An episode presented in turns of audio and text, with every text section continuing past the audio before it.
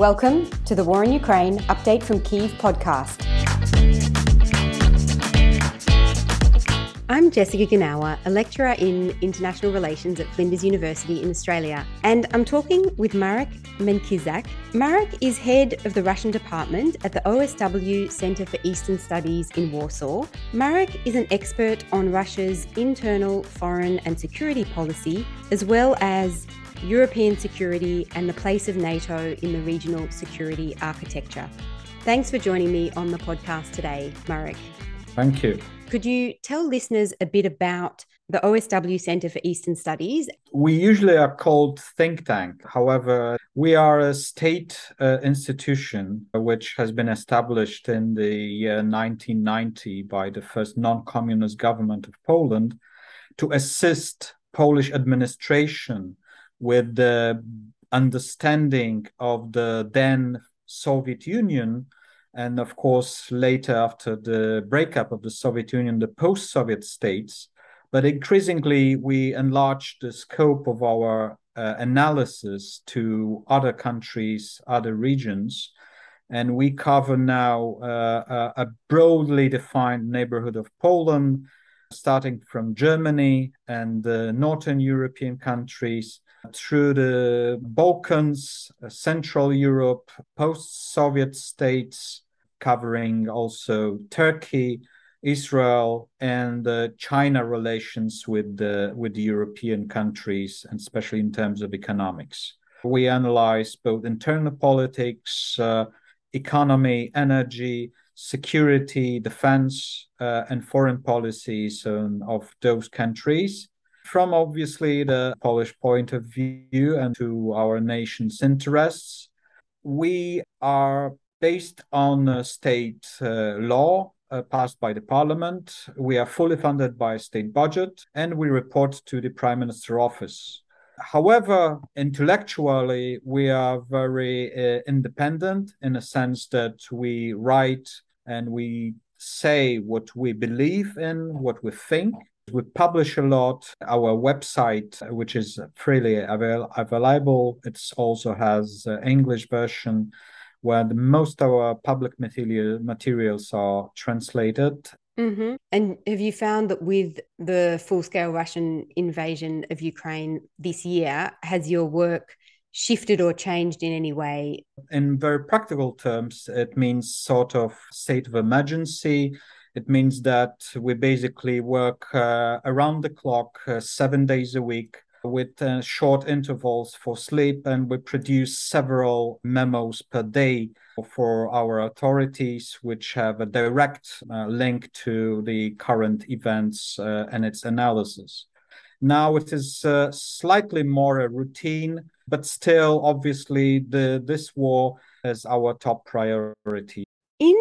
In 2020, you wrote a report under the activities of your centre on NATO Russia relations that indicated several scenarios under which Russian aggression could increase. And I actually want to quote a couple of sentences from your report, which I don't usually do on the podcast, but this was very striking. So you say that Russian aggression could increase if the level of political instability in Russia increases and the Kremlin deems that there is a significant threat to the regime's survival. In such a situation, Moscow may try to provoke a conflict with neighboring countries, e.g., Ukraine, or even including NATO members, in order to channel social discontent and try to consolidate society against an external enemy. Now, that's interesting to me because in that build up to the full scale Russian invasion, most analysts were saying it's not going to happen. This is just a bluff. And so I'm wondering from your point of view, you wrote that in 2020. Did you anticipate that, you know, something like a full scale invasion could occur? Well, the short answer to your question is that yes, I was surprised. So basically, we have never discarded a kind of radical scenarios in terms of uh, Russian behavior Russian ways of aggression uh, towards its their neighbors, but also a broader West. We have to understand. Maybe it is a kind of a surprise statement, but from my point of view, it's it's obvious. Russia is at war with the West for many years already. This war takes uh, different forms and Russia uses different instruments. And its aggression on Ukraine, which uh, in military terms had started in 2014 and has been hugely escalated 24th of February this year, we always believed that there are some radical scenarios Russia may take within the scope of that large conflict. Basically, we believe there is a high probability of limited scale escalation within Donbass. So the idea was that Russia needed sort of victory in military terms, which would create a political backlash within Ukraine and will change the course of the policy of Ukrainian government which was directly opposite to the Russian demands and Russian expectations. There were two other scenarios contactless warfare, resembling a sort of Yugoslav bombardments uh, by NATO in 1999. So, basic sort of repetition of that by Russia towards Ukraine. And finally, there was a radical scenario of all out invasion uh, done by Russia with the name of basically occupy a large swaths of, of Ukraine's territory. Me, myself, and uh, some of my colleagues believed that it's a low probability. The third one, which actually happened, was considered low probability. And why? For very obvious reasons. We knew that there will be fierce resistance by the Ukrainians and there will be no chances for Russians actually to do it smoothly. However, on the other hand, we believed that the overwhelming force Russia could use in such a scenario would actually deem uh, Ukraine for limited scope of direct uh, military resistance. And actually, we thought about some sort of guerrilla warfare scenarios uh, in Ukraine. So basically, Ukraine becoming a sort of Afghanistan. We also knew that there would be a massive reaction of the major Western countries, mostly through the form of fierce economic sanctions, which will hugely undermine the Russian economy. So basically, there would be a huge costs imposed on Russia. And both cases of the Ukrainian resistance and the Western responses, including sanctions and especially uh, military supplies uh, for Ukraine from the West, it seems to us the Russians were surprised. At least the people in the Kremlin, with Putin himself uh, making the decisions, political decisions about that invasion, have not anticipated such levels. Mm-hmm. Yeah. So, how do you account for that mistaken perception on behalf of the Russians? So, what was the calculus of the Russians? The easiest answer to that was that it is uh, because of a mix of ignorance and arrogance.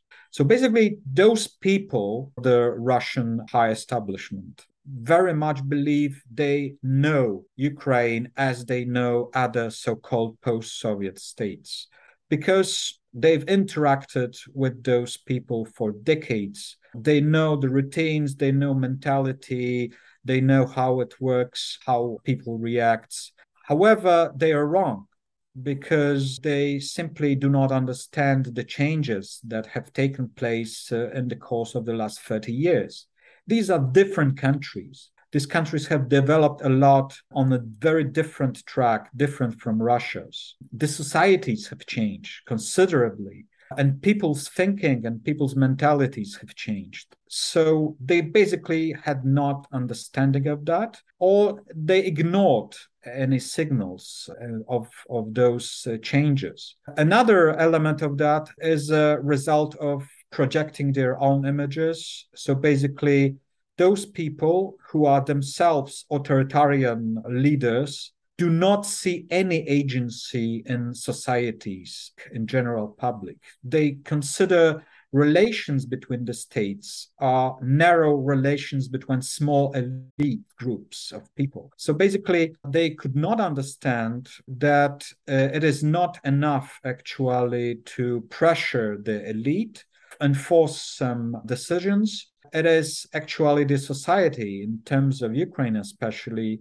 which really is a factor important in political life and for the decision making of the Ukrainian government. Another element was that there is a whole system in authoritarian states and Russia becomes in the last two years, unfortunately, already a partly totalitarian state, that there is a way of false reporting ongoing. So there are people, especially with the institutions of force uh, within the military, but especially in the secret services of Russia, which fully understand that their best chances to be promoted and to get the access to the ear of the ruler, Vladimir Putin, or his uh, immediate supporters are actually to tell them what they want to hear. They want to hear basically that the West is weak and divided, and there will be no chances for a strong responses from the West.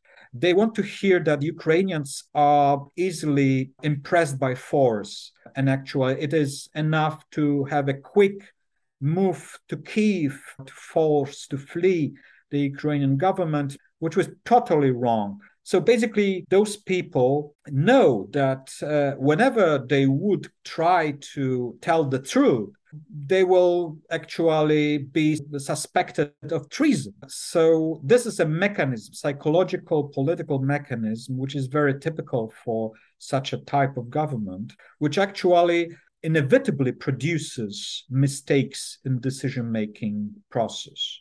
Mm-hmm. Do you think that we're seeing right now what you'd outlined in that report that really Putin's regime are trying to sort of channel domestic social discontent by engaging in aggressive actions abroad? Why, in general, Russia wanted to enforce those things on Ukraine? There are a few elements in that. Some of them are quite rational. So, basically, in a long term perspective, Ukraine has always been a very important, the most important country of the post Soviet space for the Russian leadership. Increasingly, Putin, who has always been slightly obsessed uh, with Ukraine. All major initiatives about the so called post Soviet integration uh, in the last 30 years and increasingly under Putin's rule in the last 20 years were focused actually on making Ukraine join Russia controlled structures, especially economic and political structures. That was behind most of initiatives the Kremlin has actually created. That was natural because Ukraine is and always was the, the most important uh, country in terms of its geographical location, but also its economic potential from the point of view of, of Russia. Russia could not properly consider itself in its own view as a great, real great power without possessing this self declared sphere of influence. And Ukraine has always been the most important part of this self perceived sphere of influence. And the last hopes vanished with Zelensky government. And the Russians believed that, well, maybe Zelensky would take a, a different course than Poroshenko government and it will pay the price of peace in Donbass by offering Russia some political and economic concessions, what Russia wanted. These hopes have vanished. Ukraine became increasingly linked to the West. It has embarked upon a, process of European integration, very slow, long term, but still ongoing process with the establishment of association agreement and free trade agreement with European Union, visa-free regime with the EU, an increasing cooperation with West major Western countries, including security and military cooperation, including with the United States. So that was also a part of this uh, thinking that if we allow that to continue, actually we lose uh, chances to reintegrate Ukraine in a more distant future. But beside of that, that was always a Russian desire to uh, destroy the security order in Europe and beyond, which have been perceived not only by Putin and his direct establishment people, but also a broader elites uh, in Russia as unjust So basically, the major goal of the Russian government, especially under Putin's rule, increasingly was to change that status quo, which have happened after the Cold War ended. And uh, those people believed that Russia, through the course of development, also the militarization and military reform which have been taken in the last decade in Russia, enough strong now actually to enforce these changes of the status quo optimally establishing a new a security arrangement, new security architecture in Europe, which would allow Russia to play a de facto role of a decision maker in the European security. These were these strategic goals. They have been uh, pursued by uh, years and even decades of the Russian policy, and all of them failed. Russia was unsuccessful on all accounts of this policy. So basically, the idea was since the previous methods we've used political pressure, economic pressure, some uh, sabotage, subversion operations have actually proved uh, ineffective. We have to try something stronger.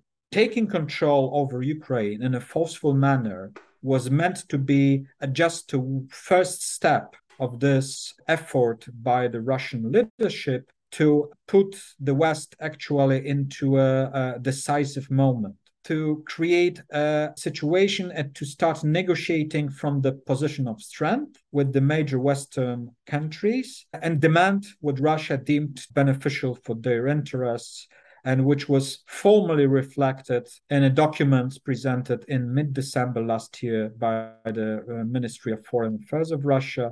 So basically, draft treaties with the United States and with the members of NATO, which basically plainly stated all those Russian goals which have been described. So that was part of a broader agenda by Russia. But my final point is that that was also certain long term thinking in the Russian elite, I believe. Basically, Russian understood that long term trends work against Russia in terms of long energy trends, long term economic trends, long term demographic trends.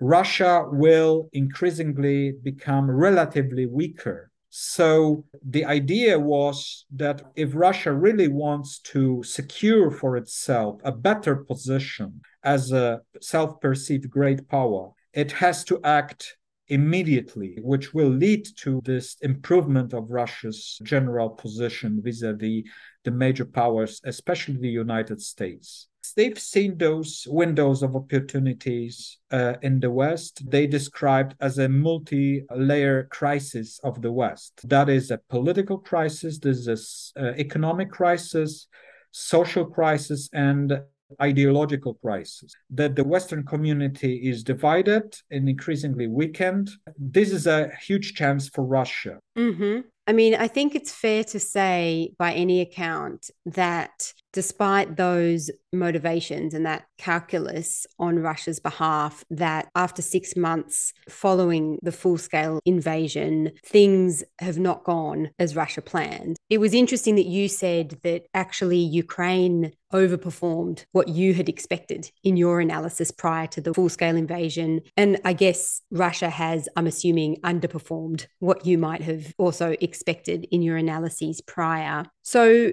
where do we then expect that Putin will go from here?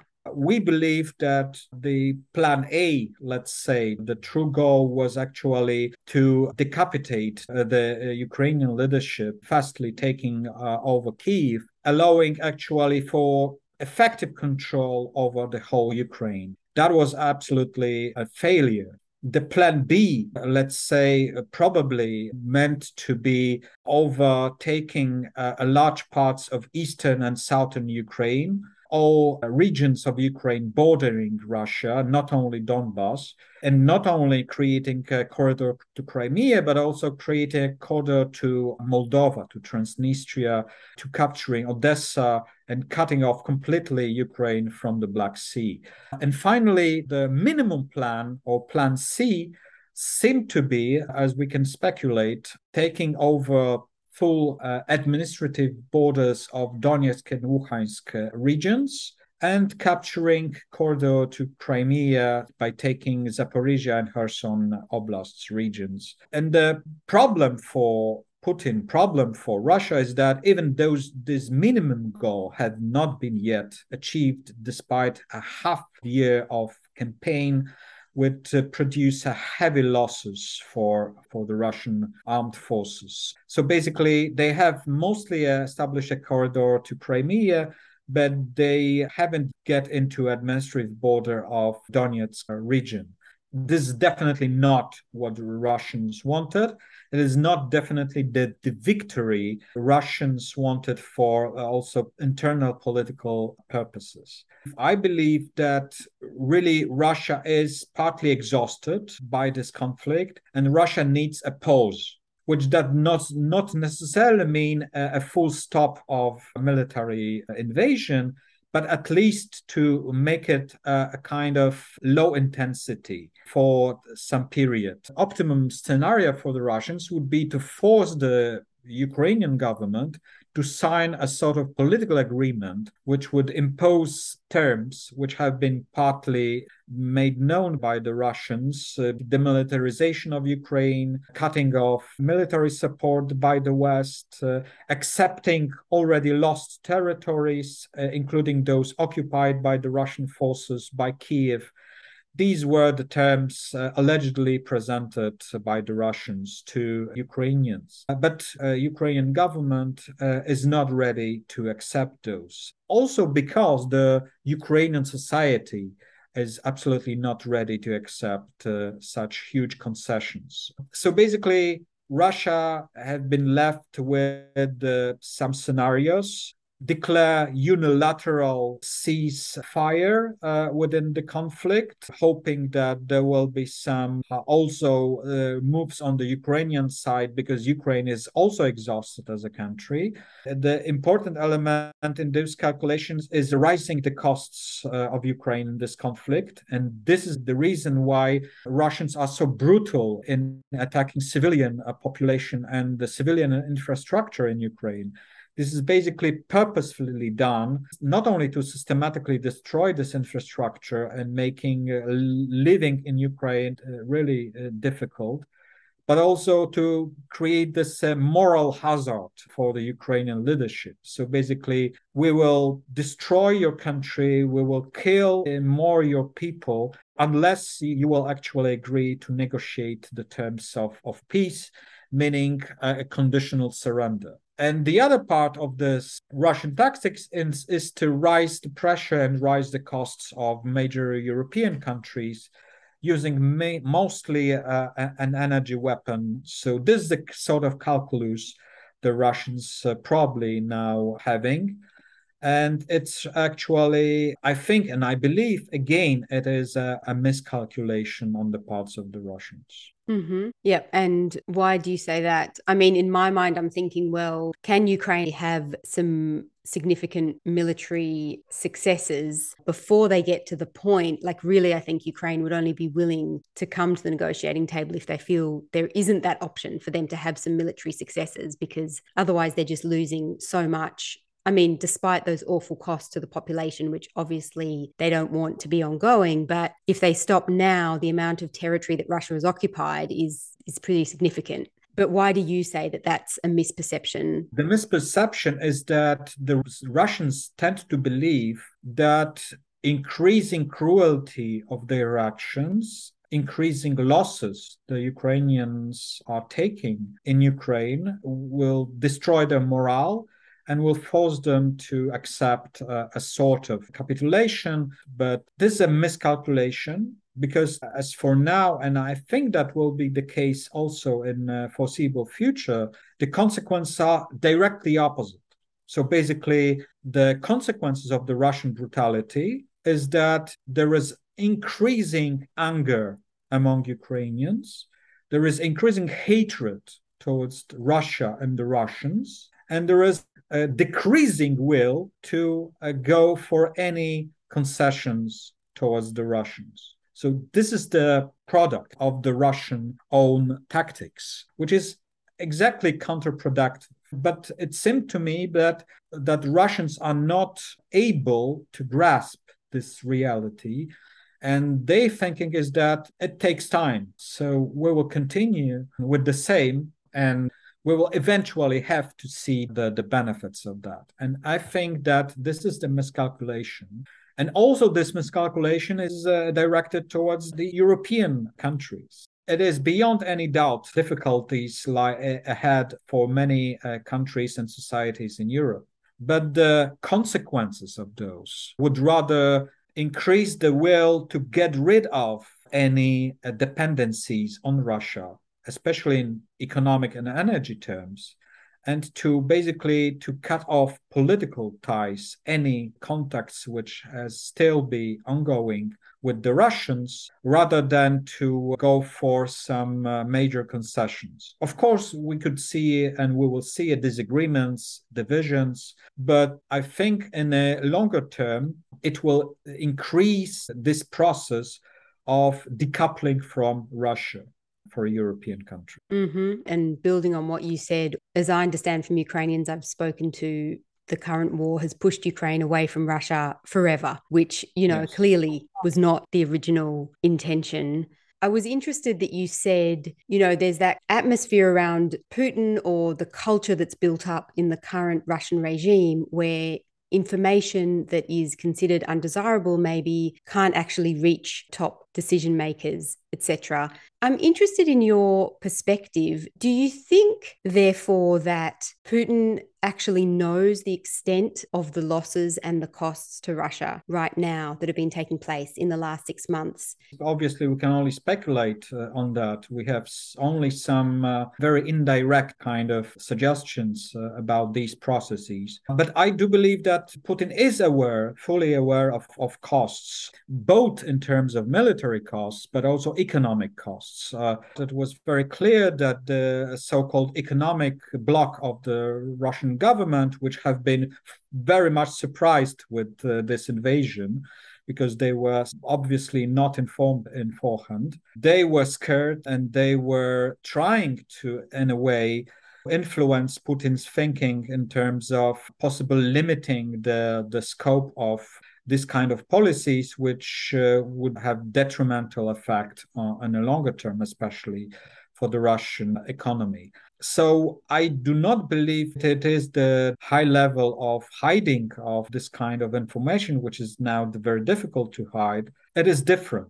It is presenting excuses. So I believe the system works that way that it basically have to logically somehow persuade to the top leadership to put himself that that was in a way unavoidable. There were some serious reasons why there has not been these victories uh, victories planned achieved, and there are a very simple explanation, which is also presented openly by the Russian propaganda we tend to believe that Russian actually uh, using propaganda only as a tool against the, the enemies but in fact, the paradox is that I believe in many cases, at least the leadership, those people who decide, they at least partly believe what the propaganda says. So they do believe that this is not war with Ukraine because they could not lose the war with Ukraine.